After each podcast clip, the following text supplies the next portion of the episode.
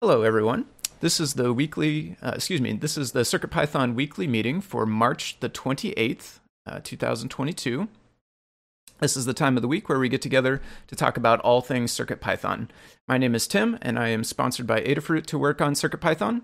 Uh, CircuitPython is a version of Python that is designed to run on tiny computers called microcontrollers. Um, the CircuitPython development is primarily sponsored by Adafruit, so if you want to support them and CircuitPython, consider purchasing hardware from adafruit.com. This meeting is hosted in the Adafruit Discord server. You can join anytime by going to adafru.it slash discord. We hold the meeting in the CircuitPython dev text channel as well as the CircuitPython voice channel. This meeting typically happens on Mondays at 2 p.m. Eastern or 11 a.m. Pacific, except when it coincides with a U.S. holiday. Uh, in the notes doc at the top, there is a link to a calendar um, that you can follow through and open up in your favorite calendar app, um, which has a list of all of the upcoming meetings, including ones that might get changed uh, to a Tuesday uh, for the case of a U.S. holiday happening on a Monday. Uh, we also send notifications about the upcoming meetings in Discord. If you would like to receive those notifications, ask to be added to that Circuit Pythonistas role on the Discord. Uh, there is a notes document that accompanies the meeting and the recording. The notes document contains timestamps to go along with the video so that you can use the doc to view only the parts of the video that interest you most. The meeting tends to run 60 to 90 minutes, so this gives you an option to skip around if you'd like. Uh, after each meeting, we'll post a link for the next meeting's uh, notes document in the CircuitPython dev channel on that Discord. Um, check the pinned messages to find the latest notes doc so that you can add your notes for the following meeting. If you wish to participate but can't attend, uh, you can leave hug reports and status updates in the notes doc throughout the week, and then we will read them during the meeting. This meeting is held in five parts. The first part is community news. This is a look at all things CircuitPython and Python on hardware in the community. It's a preview of this uh, Python on microcontrollers newsletter. The second part is the state of CircuitPython, the libraries, and Blinka. This is a statistical overview of the entire project. It's a chance to look at the project by the numbers, separate from what we are all working on. Uh, next up is Hug Reports. The third section, Hug Reports, is an opportunity to highlight the good things that uh, folks are doing, taking time to recognize the awesome folks in the community. Uh, the fourth part is status updates. This is the second of the two round robins. Hug Reports is the first round robin, status updates is the next one. This is an opportunity to sync up on what we've been uh, working on for the past week and what we intend to be working on for the next week until the next meeting. Uh, the fifth and final part is in the weeds. This is an opportunity for more long form discussion. These discussions can come out of uh, status updates, or they can be identified ahead of time as things that may be too long for status updates. And that is how the meeting will go. Next up, we are going to get into community news. So let me scroll just a bit and do a timestamp. Oops, wrong. There we go, timestamp. All right, so this week's community news. Um, it's a boy. Uh, so for folks that don't know, the lead developer of CircuitPython, Scott Shawcroft, um, him and his partner are having a baby, or at this point have had a baby. Um, so the uh, the baby and the mother are doing well. Scott will be on paternity leave for folks that don't know for the next six weeks. Um, and of course, the whole Adafruit staff, uh, as well as Python and Maker communities, uh, wish Scott and his family well. Next up, uh, we have uh, Twitter communities, which I believe this is a new feature that's being rolled out to Twitter. Um, this uh, aggregates people with common interests, and there are two Python slash microcontroller related uh, communities. There is a MicroPython community and a CircuitPython community that now exist on Twitter. And there are links to both of those in the notes doc if anyone is interested in joining. Uh, next item in the newsletter is a major Thonny update.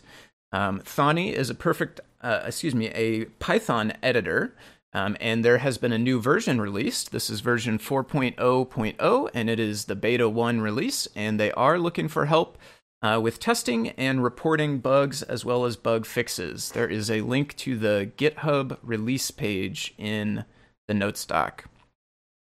Uh, next up is the return of the MicroPython wiki. Uh, so, per Matt, the MicroPython wiki is once again up and running. The MediaWiki based site collects knowledge and resources and links for uh, anything and everything related to MicroPython, both for users and developers. And there is a link to that in the notes doc as well. I believe it was down uh, for a period of time due to some issues that were uh, that were occurring, but uh, it is now resolved and back uh, available again, which is nice. Um, and the last item uh, in our preview of the newsletter today uh, is new circle bar features. So this one caught my eye from the newsletter. This comes uh, to us via Twitter from a Twitter user named uh, at Digital Maker CIC. They have added a feature to the uh, Pico CircuitPython Circle Bar class, which is a helper class that allows you to draw circles. The new feature allows us to draw lines around the circle um, at arbitrary angles, I believe is the idea here. So this could allow you to make tick marks uh, if you want to measure out like a dial or a gauge or something like that. Um, it looks like it also may be possible to use for a pie chart as well, which I think would be uh, another interesting use of this. So thank you to uh, Digital Maker CIC on Twitter for uh, adding that enhancement and sharing it with all of us on Twitter. Uh, the Details for the newsletter. The CircuitPython weekly newsletter is a CircuitPython community run newsletter that's emailed every Tuesday. The complete archives are available online at adafruitdaily.com. Uh, it highlights the latest Python on hardware related news from around the web, including CircuitPython, Python, and MicroPython developments. To contribute your own news or product uh, project, you can edit next week's draft on GitHub. There's a link again in the notes doc for that. Um, you can submit a pull request with your changes. You can also tag a tweet with hashtag CircuitPython on Twitter or email cpnews at adafruit.com to get those stories into the newsletter. Uh, so, next up, we will take a look at the state of CircuitPython, the libraries, and Blinka. Um, all right, so overall, we have had in the past week 46 pull requests merged uh, by 22 authors. Um, I did forget to go through and highlight some of these, but taking a quick look right now, the ones that um, do look new to me are Unicycle Dump Truck, um, Zodius Infuser, and let's see. Um, I will probably mispronounce it, and I apologize, but uh, A.G. Cure Nawan Sapatura. Um, Uh, Witamura. Um, yeah, those look like the ones that I don't recall seeing before. So thank you to those uh, new contributors as well as everyone who contributed to CircuitPython and the libraries this week. We had, uh, in addition, 15 reviewers, which is nice. We got quite a few re- reviewers going, which we always uh, make sure to point out, you know, the more uh, folks we have reviewing, the more folks we can have contributing. So this is definitely good to see 15 different reviewers. We had uh, 28 closed issues by 14 people and 25 opened by 18 people. Uh, so next up, I will send it over to Jeff to tell us about the core. Hello. So uh, I'm telling you today about the core, which is the C code that implements CircuitPython and uh, which is a fork of MicroPython. So our numbers are 14 pull requests merged from 10 different authors, and uh, those are all usual people. So thanks to all of them. And as well, we had five reviewers, and uh, thanks in particular to Jerry and Mark for pitching in from outside the Adafruit organization. It's great to have those pull requests reviewed by people, and it'll be even more important while Scott is on leave. So, uh, on to the next item. We have 13 open pull requests, and uh, three of those have been open for uh, more than two months. So, it would be good to take a look at those and move them along. If uh, you are waiting for effort or for action on Adafruit's part, please feel free to give us a ping. You can give uh, me or uh, Dan Halbert, D. Halbert on GitHub a ping, and we will uh, help you get your pull request back on track. Issues wise, we were up a little bit with eight issues closed by four people, while we had 10 new issues opened by eight people, leaving a total of 510 open issues. In the core, we like to track them by milestones, which uh, basically prioritize the work that Adafruit wants to do before we make a release. For 7.2x, we have no open issues, uh, which may mean that we need to do another stable release.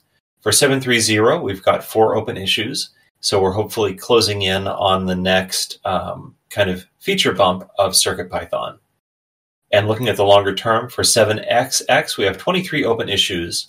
And for 800, we've got 10 open issues that uh, we're waiting on to take because they are, for instance, um, incompatible changes, which we only take on purpose when we have a major version bump.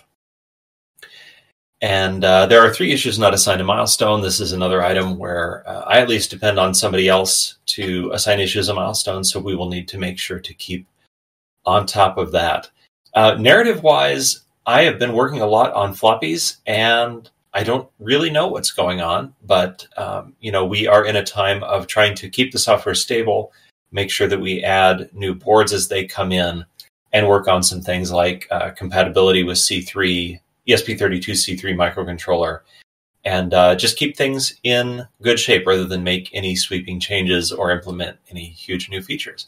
And that's what's up in the core. All right, thanks, Jeff. Uh, next up, I will pass it over to Kattni to tell us about the libraries.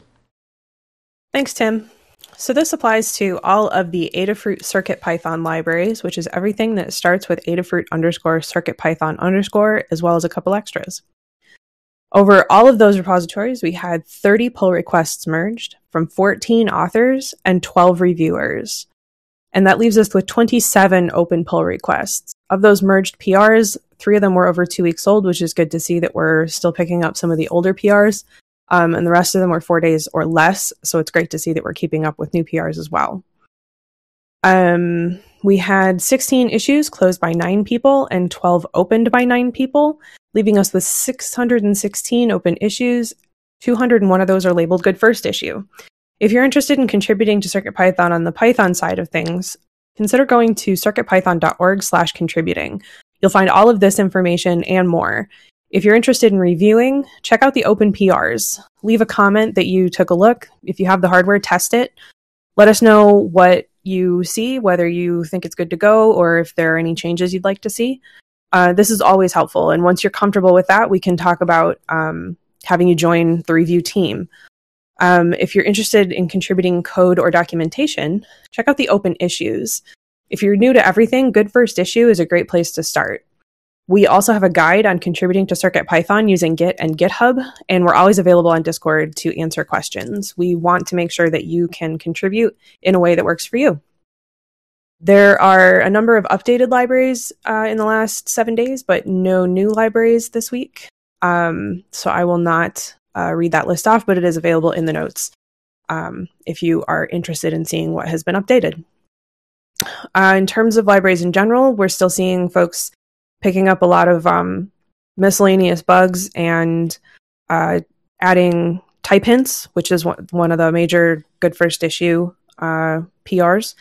And um, thank you to everybody who's been reviewing those as well, because obviously we can't move forward with you know folks contributing if we don't have people reviewing. So both things are incredibly important, um, and that's what I've got. Excellent, thank you, Kattni. Uh, next up, I will send it over to Melissa to tell us about Blinka. Hello, Blinka is our CircuitPython compatibility layer for MicroPython, Raspberry Pi, and other single board computers. This uh, week we had two pull requests merged by one author and three reviewers. There are currently six open pull requests amongst the different repositories, and there were four closed issues by four people and three open by three people, leaving a net of 74 open issues. There were 12,820 piwheels downloads in the last month, and we are supporting 87 boards. And that's it. Excellent. Thank you, Melissa. Uh, next up is going to be the first of our two round robins sections. This is the Hug Reports section. And again, this is a chance for us to highlight folks in the CircuitPython community and beyond for doing awesome things. Um, as mentioned, this section is held as a round robin where I will start and then we'll go down the list alphabetically. Um, uh, uh, all the way through, and uh, I will read out notes for anybody who is marked absence. Uh, otherwise, I will uh, pass it off to you, and you'll have a chance to read in the voice channel your notes. Um, so, kicking off Hug Reports.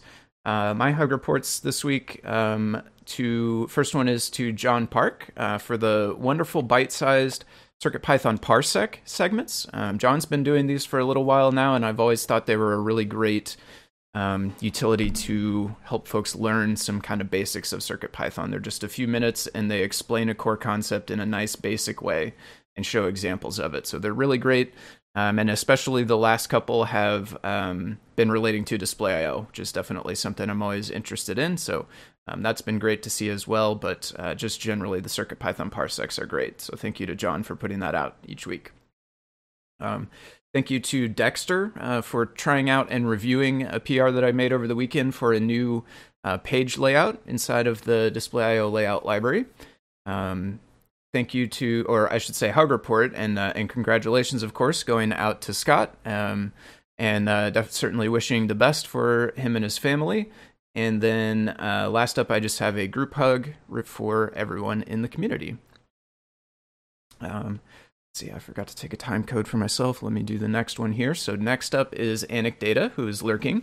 Anecdata has a hug report for Neradoc uh, for helping me reason through a data structure question, and in general for providing lots of support on Discord. Uh, and next up is Dan. Uh, thank you. Uh, I'd like to thank Scott for some last minute fixes, which he put in just before the baby arrived. And congratulations to the whole family, as everyone has said. Thanks to Jeff for uh, fixing uh, a bug in the SAMD51 tick counter uh, when we were, it turns out there's a hardware hardware weirdness um, where it doesn't an interrupt it doesn't occur when we think it was going to occur. That was great detective work on his part. Uh, thanks to gamblor21 for continuing work on zlib, which is adding zlib functionality. Uh, that is in process while we work out the API. And thanks to Kattni uh, for some guidance on library versions issues and renaming of things that were using old versions of old names for Pixelbuf. And I think that's all straightened out now. Okay, thanks. All right, thanks, Dan. Uh, next up is Jeff. Yeah, I just want to say congratulations to Scott and family. It's easily the biggest uh, development that they have ever undertaken that they're embarking on now. Absolutely. Yep. Thank you, Jeff. Uh, next up is Jerry. Uh, hi. also, echo the congratulations to Scott and family. Um, and thanks to Neradoc for quickly putting in a PR to add the uh, Maker Maker Diary uh, dongle status light, and then making it really trivial for me to add the same PR to do the uh, uh PCA 10059 dongle. And then a group hug to everybody else. All right. Thanks, Jerry. Uh, next up is Kattni. All right. First of all, super huge hug to you, Tim, for hosting the meeting for me today. Um, I want to give a hug to Tammy Makes Things for a lovely conversation last week. Uh, to Blitz City DIY for learning how to do new product guides and STEMMA QT revision guide updates, and for putting together her first STEMMA QT Rev update on her own. Uh, hug report to Jepler for helping me figure out how to fix my MicroPython PR to pass CI um, it failed, and I was given a suggestion as to how to fix it by Damien, who is the main developer on MicroPython. Um, but it was, I'm sure, very clear to people who understand it, but I don't. So uh, Jeff was able to help me figure it out, and I really appreciate that. And a group hug. Alrighty, thanks, Kenny. Uh, next up is K Match. Thanks, Tim. Uh, First, uh, I've got uh, one big hug for Jeff and other friends who created the frame buffer display code, which I'm starting to delve into and try and comprehend. And especially thanks for Scott for pointing me towards it. And uh, of course, uh, congratulations to him and his partner for the new edition. Thanks. Yep, thank you, K Match. Uh, next up is Maker Melissa. Hello. Uh, I wanted to give a hug to Kattni for helping me with some Eagle related stuff that I had forgotten. Uh, congratulations to Scott and his family, and group up to everyone else. That's it. Ready. Thanks, Melissa. Next up is Tammy Makes Things. Thanks. Happy Monday, everybody. Um, hug to Scott and his family, of course. Um, I want to give a hug to Kattni for the great conversation we had. Um, last week, and a group hug to everybody. Alrighty, thank you, uh, Tammy. Uh, and next up is Tetrick, Tekktrik, who is text only, so I'll read them off. Uh, let's do time code Tekktrik's hug reports this week. Uh, first one is to me for helping debug some PRs where um, Tetrick did not have the, the right hardware to test it.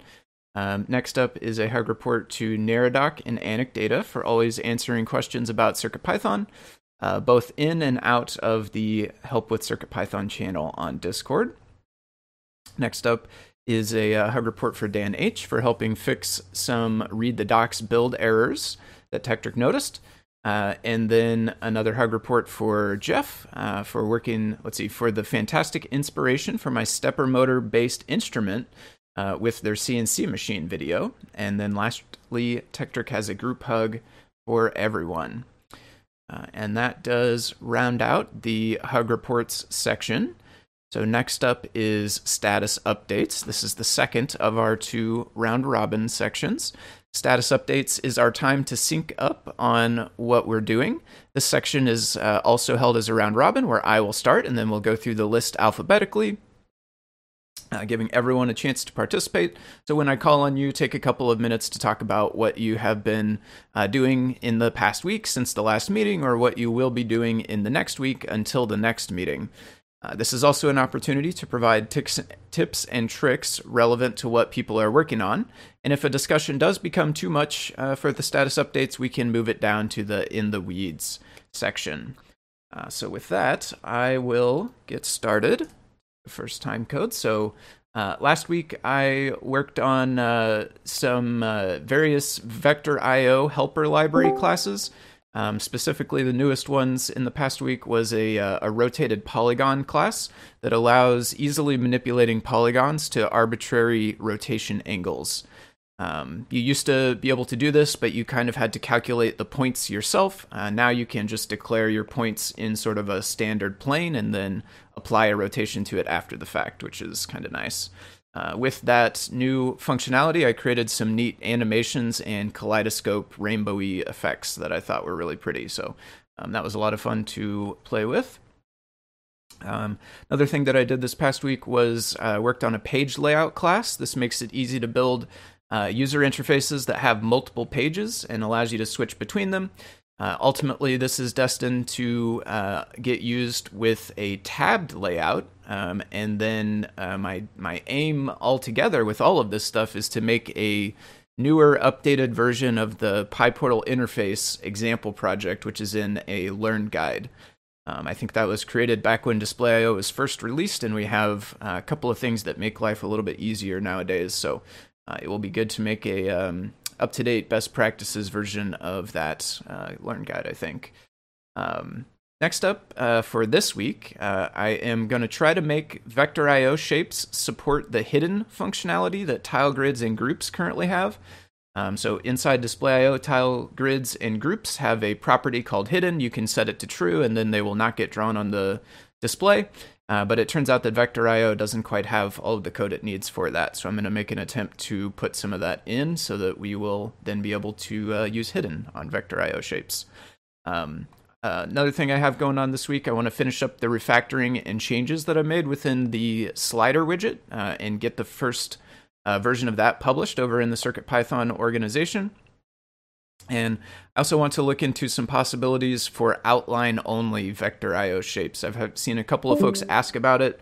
Currently, we don't have a, a super easy way to do it, but um, it would be nice if we had a helper class maybe that allows you to make um, essentially a shape that's not filled in, just draws the outline. So um, that's the stuff that I will be up to this week. Uh, next up, I will pass it over to Dan. Okay, sorry. I'm finding the button, mute button. Uh, I've done a lot of reviewing and testing PRs. Uh, it's that means we have a lot of contribution, which is really great. Um, I did some cleanup on the Adafruit requests library. I have some more cleanup I'd like to do. Maybe clean up the exceptions so they're more like the original requests library. Um, this was all somewhat of a prelude to um, adding some async uh, writing some an async version of the request library, which I'm testing by modifying or kind of simulating the cheer lights demo, which is a um, an LED animation that uses data fetched from the web to determine what color to do. It's synchronized all over the world. That was the point of it. The demo uses the MagTag library, so I'm thinking about whether we might add some async capability to the MagTag library in the long run, or to Portal. Oops. Like uh, Dan got cut off mid sentence and is no longer in the room. I'm guessing Discord and or Dan's computer crashed, but I look think he was just about to say uh, possibly adding async capability to the portal based library, which is what MagTag library builds on top of.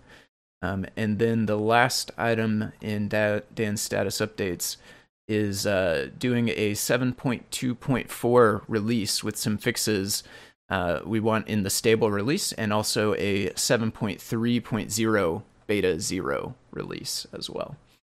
And that is the end of what Dan had listed in status updates. Oh, Dan, I my my Discord crashed. Yeah, no worries. I, I, read off the uh, your last bullet point there, but if okay. you have anything right. else to add, you could certainly. No, that's it. Okay. Alrighty. Uh, next up is to Jeff. All right. Uh, so last week I added the Apple Flux format called A2R to FluxEngine, uh, but it needs some more work.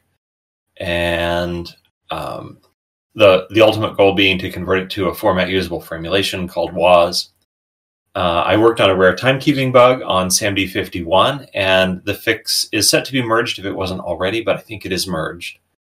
Today, I worked on making cookie cutter work on Windows, and there will be a little discussion of that down in, in the weeds. Uh, this week, I'm getting back to concentrating on more Python stuff.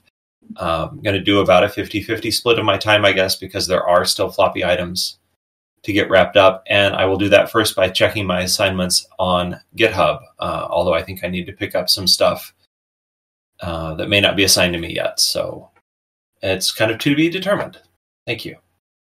Alrighty, thanks, Jeff. Uh, next up is Jerry. There's that button.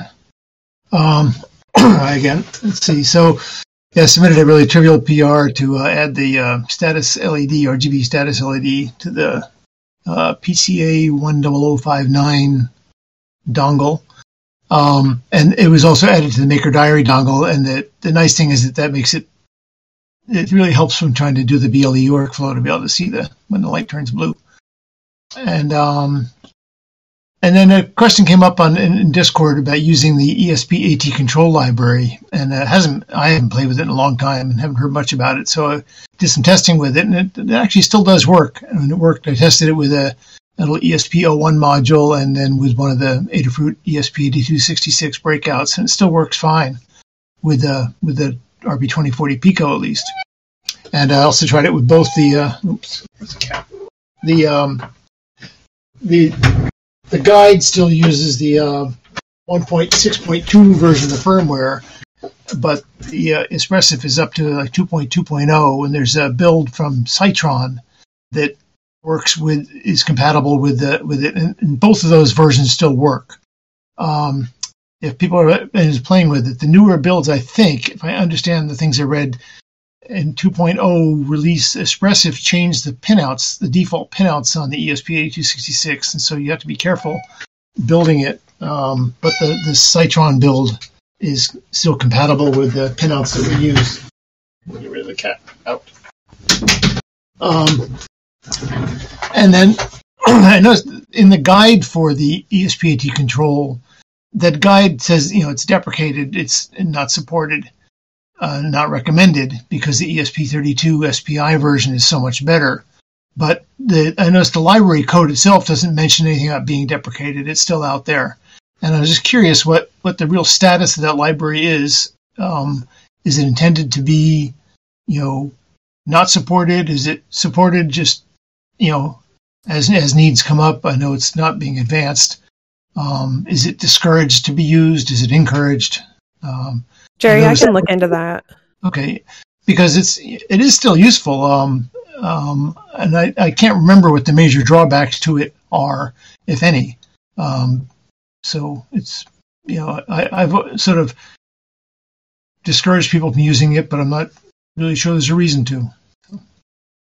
Um, similarly, uh, I was reminded by another forum post that a couple of months ago discovered some issues with the um, on the RFM9X library that if you want to use the non-default spreading factors or some of the other configurations, they don't really work very well.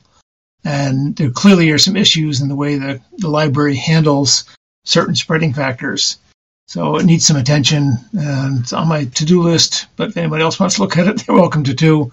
It's going to require some really careful studying a data sheet. There's some very funny little things that have to be done when you get to the, the higher spreading factors.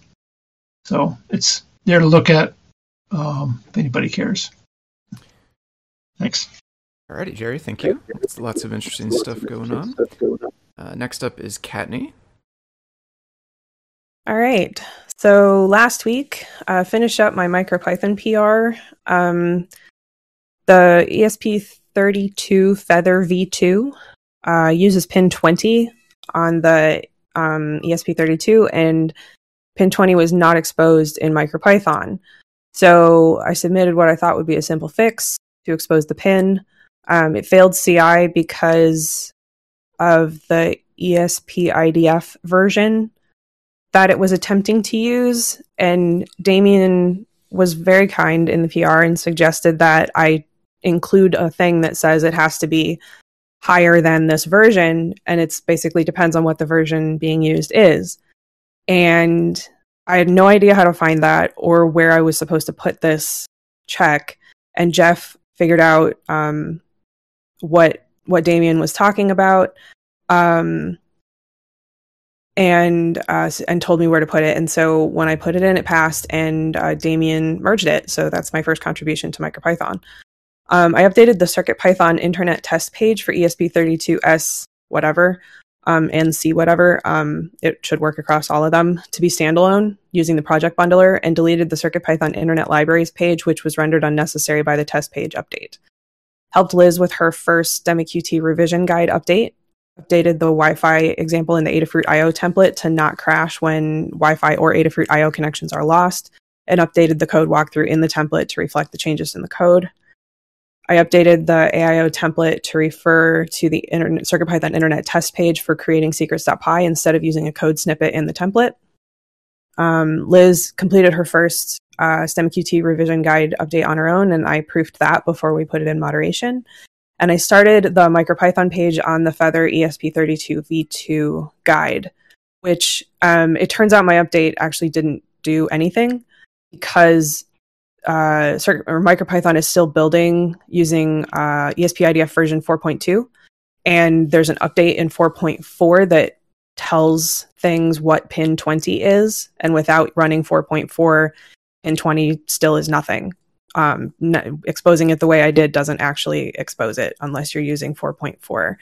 Uh, I filed an issue for that, and Damien said that it was already on their list, but there were some things that they were, I guess, still trying to do, get fixed up, whatever, um, before they could move to the updated IDF. So this week, um, there's a new library that I need to get added to the bundle, um, documents set up, documentation set up, all that stuff. Um, I need to update the CircuitPython NRF 52840 guide to include something from the forums. I have the link. I haven't looked at it, um, so I don't know exactly what's supposed to go in there yet. Um, the QtPy ESP32S2 was updated, so the PCB files on GitHub and the schematic fab print in the guide needs to be updated. Um, I need to update the Adafruit I squared CQT rotary encoder guide on the pinouts page to have an alert suggesting hardwiring VIN to a power supply if any unusual behavior is noticed. Um, the NeoSlider guide has some code that should be in a repo instead of being a code snippet in the guide page. I need to update that. Um, I need to do updated PCB files for the Bluefruit LE sniffer revision. Um, and then after all that, uh, finish the ESP32 v2 MicroPython page. There are two Adabot patches I would like to run. Um, they would be my first. Uh, so either I will do them or I'll get even to do them because they do need to be done. Um, and then once those are done or before they're done, I need to update Cookie Cutter to include those changes as well. Um, I still have the essentials template for async IO. I also need to think about some more PyLeap project ideas um, or, or more existing project support to PyLeap. Uh, PyLeap is an application that uh, if the guide, if an Adafruit guide is PyLeap enabled, you can um, connect your Bluetooth um, enabled microcontroller to the PyLeap app on your phone, and then the applicable guides will show up, and you can go to them and just click a button, and it dumps the code onto your Bluetooth board um, via Bluetooth, and then your code runs. So you can just kind of slurp stuff right off guide pages onto your um, device without actually having to deal with the code if that's something that you are interested in. Um, and I need to pilot or I need to beta test PyLeap when our dev is ready for the next beta test, and then after that, whatever else comes up. That's what I've got going on. Alrighty, thank you, Kattni. Uh, next up, I will turn it over to KMatch. All right, thanks, Tim. Uh, so I continue working on the ESP32S3 and how to interface it with uh, basic displays, RGB dot clock displays, so called. And as part of that, I've been using a bunch of random wires, but I uh, finally broke down and learned how to use KiCad and design my first PCB. Uh, that thing arrived and it actually works. So it's got a backlight driver and connects to all the uh, multitude of pins to the ESP32S3 uh, dev board. So that's good. Make my life a lot easier. Uh, next, I'm working to integrate that into CircuitPython. Uh, and as mentioned before, looking how to integrate uh, this uh, new type of display interface with the frame buffer code that's there. I got it to compile, but haven't got any pixels running yet. So um, that's what I hope to get done this week. Uh, I actually have some troubles on actually how to debug, so I'll drop some comments in the Discord. Maybe uh, I can extract some good information from you guys. Uh, that's what I got for this week. Alrighty, thanks, K-Match. Exciting stuff as always in the display world. Thank you. Um, next up is Maker Melissa. Hello. So this week I worked on creating a uh, the template pages for the ST7789 base displays. I worked on the 1.47 inch and the 1.9 inch guides.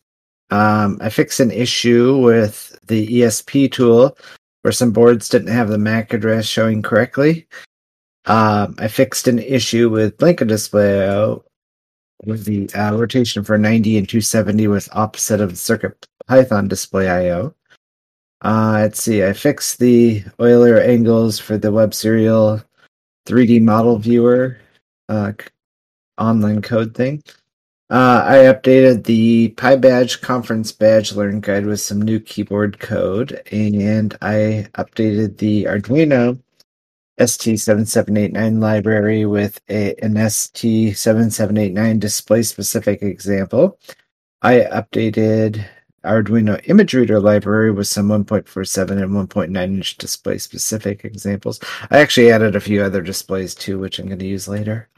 Uh, this week, uh, I should be able to finish up the 1.47 and 1.9 inch guides like today. And then I'm going to go through the Raspberry Pi TensorFlow guide with uh, and update the TensorFlow links so they're in the latest version. Make sure they work first, though. Uh, I'm going to take a look at the libgpiod versioning issue in Blinka and I'm going to take a, a, look into an issue with the ESP32C3 QtPy not working on the Web Serial ESP tool. And I'll possibly update some other display guides with the new templates. And I'm going to also be meeting with Paul Cutler for uh, podcast recording. And that's what I have going on. Thank you, Melissa. Uh, before you go, can I just ask a quick question? Yeah. Yeah. Um, yeah, on, on the. Um, Raspberry Pi TensorFlow stuff, eh, are you going to be working with Bullseye, but with the um, legacy camera? Is that the sort of the, the, the standard you're trying to run with? No, I'm gonna. Uh, wait. Uh, no, Buster. I'm going to be using for that one. You're going to stay with, but you're not going to up- upgrade to Bullseye. Stay I, with try, I tried out the Bullseye with the latest thing, and it's like really complicated to get it installed right now. And I'm waiting till it's a lot easier for users. Okay, so you can stay with Buster. Okay, thanks. Yep. Alrighty, thanks, Melissa. Uh, next up is Tammy Makes Things. All right, thanks. So last week I started working on fixing the the picotool so that it works properly with CircuitPython boards that have larger amounts of um, flash. Now that I understand what the problem that those checks are trying to solve is, so I'm going to continue working on that. I didn't do a whole lot else because I'm in my last two weeks before I transition to my new job, and things have been super hectic. So this week I'm Twitch streaming um, Tuesday evening and Saturday morning, I think. I want to finish up the MacroPad MIDI project I've been working on and get back to my Display.io card deck library, and I'm not committing to anything else this week or probably next week because of work stuff. So that's what I've got going on. Alrighty, thank you, Timmy. Uh, next up is Tekktrik, who is text only today. So I will read their status update. Last week, Tekktrik worked on um, tested PRs for adding multiple Wi Fi settings to the Portal, Portal base derived libraries. Uh, adding, uh, let's see, type annotations to some larger libraries like Fona and RSA. Submitted PRs uh, for adding Adafruit bus device dependencies for a few libraries that could make use of it but did not uh, that weren't previously, I should say. Uh, a minor update to a few libraries to make sure that the CI and documentation wasn't building or passing. Um, probably, I, I, guess that's uh, the documentation in CI was not passing previously, but Tekktrik looked into the updates to get them passing. Um, created a community library for Pololu's Tic Stepper Motor controller. Uh, this is the first ground up CircuitPython driver library that Tekktrik has created, so that's a really nice accomplishment. Um, forked the Adafruit RTTL library uh, into one that can play RTTL music on a stepper motor, uh, which I think that's like a tone generation library. I don't know what RTTL stands for, but I think that's what that is. Um, and then for this week, um, has trying to get Step Stepotron build in a housing that will amplify the noise and exploring the MIDI libraries to see about getting it working with a MIDI controller. Um, and that rounds out our status update section. Um, so, our last section, which we'll do next, is In the Weeds. In the Weeds is an opportunity for more long form discussions, either ones that came out of status updates or things that folks um, identified ahead of time as a In the Weeds topic. Um, if you do have any topics and you haven't added them yet, please feel free now to scroll down and put your um, topic into that bottom section in the notes document. Um, right now, we have one topic which was added by Jeff, so I will pass it over to Jeff to talk about Cookie Cutter. Hi. Um, so I wanted to talk about the compatibility of our Adafruit cookie cutter with Windows systems. Um, in the you can make a file name a template, and then it uses the the template language. But unfortunately, uh, it uses the vertical bar character and the double quote character, and those aren't okay in file names on Windows. Uh, the fix is to use Cookie Cutter 2.0.2, and for reasons that I really haven't dived into yet, uh, you can't install this directly from PyPI with pip. Um, and it does have some incompatible changes compared to version 1. So the question is whether the slight inconvenience of having to install it from GitHub, uh, still with pip, but you have to give a longer pip command line, is that worth fixing things for Windows users? And I have a link to the issue, which is basically you run it on Windows and get a, an error, as well as my link to a possible fix. Uh, the fix uses a new feature that's only in 2.0, and um, basically it's a way that you can pre-compute those values and not have to have them in the file name, not have to have those special, in particular the pipe character in the file name. So, uh, assuming that this tests out for someone else, what do we want to do? Do we want to take the change? Do we want to say it's too bad you just can't run this on Windows uh, without using WSL? I, I'm looking for people's thoughts. Yeah, this is a, a good question. I'm happy you brought it up and thank you for looking into it. I do know um, one of the things that may be possible in the old version, I don't necessarily have a preference on updating versus not updating, um, but I do happen to know one of the changes I made a little while back um, effectively got rid of some of those pipes in a file name.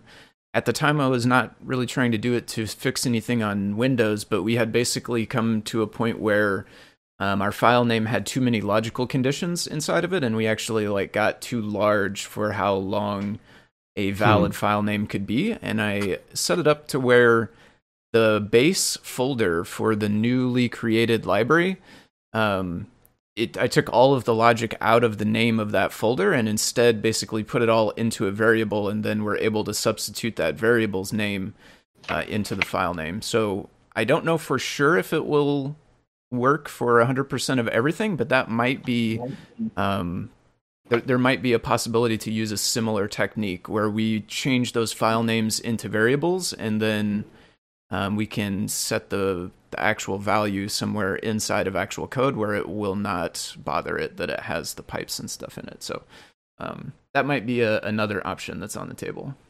Yeah, your comment on that uh, pull request then would be useful because uh, if I saw that, I don't think I understood what was going on. Yeah, I can do that. Let me. Um, I'll find. I'll find that older one and put a link back to it. Yeah, I figured. I looked into a couple of ways to bypass all of that stuff in the username back then.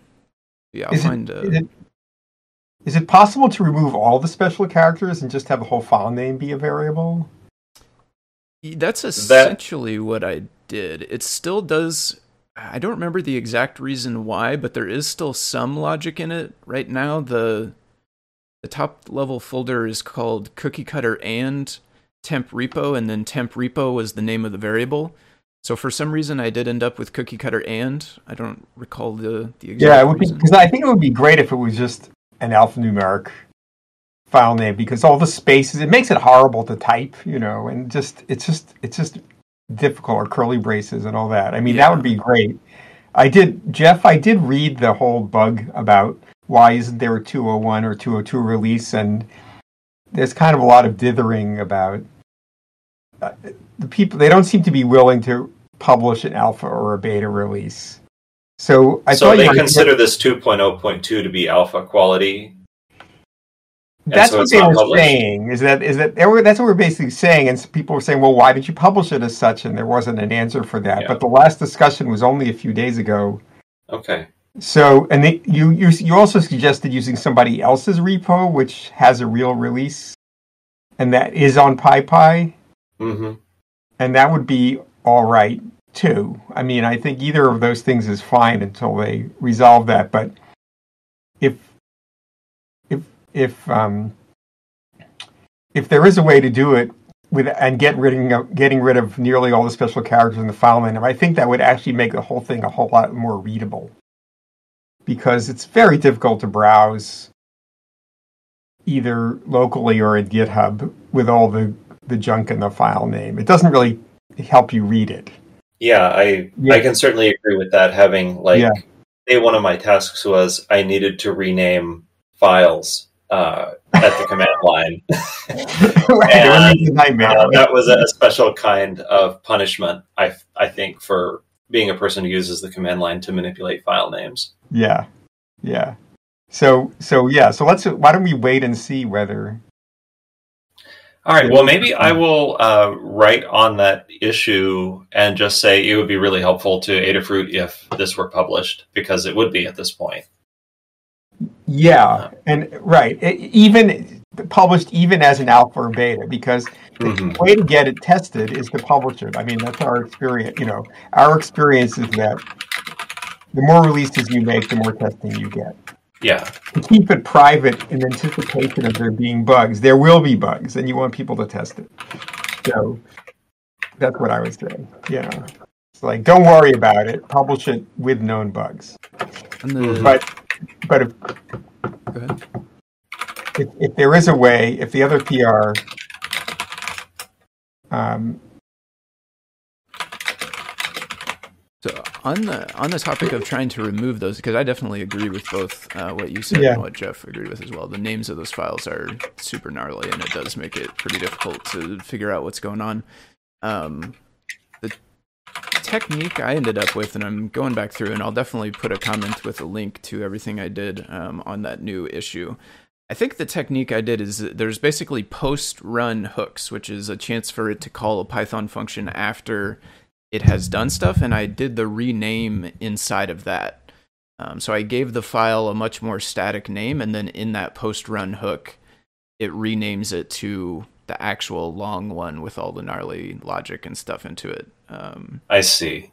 I actually removed that because during the testing on Windows, the other thing that I added is testing it on Windows so that it doesn't break. Uh, that was one of the things that didn't work. Um, so in effect, I've I've reversed that. Oh, I got So you. there's no way to avoid having the name be have the special characters in it temporarily. I think at least the curly braces have to be there if you're going to use Cookie Cutter to do the computation of the file names. It could be that we could we could try again, and knowing that we need it to run on Windows as well, do it in this post processing step. That would be a different approach, and it's one that it is true would work within the current version of Cookie Cutter. Yeah, Hey, I think Can what, I, Yeah. can I ask a question? I was looking at that, and that technique looks like it comes comes right out of uh, right out of the bash shell. You know that bar, multiple, uh, giving you multiple options using the bar characters and things like that. Yeah. It's um That's a- it's like a tag filter. It's specific to the templating language, I think, that the that Jinja or that um cookie cutter That sounds like for that sounds like a bash uh, shell style thing in, that, that I know exists in. Uh, I know it exists in Jinja, but I don't.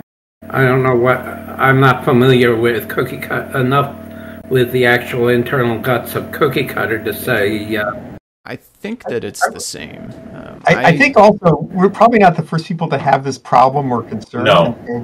mm, I, I was I was wondering if it had already been discussed, maybe without resolution. Yeah, the issue that I found said use version two. They had closed it.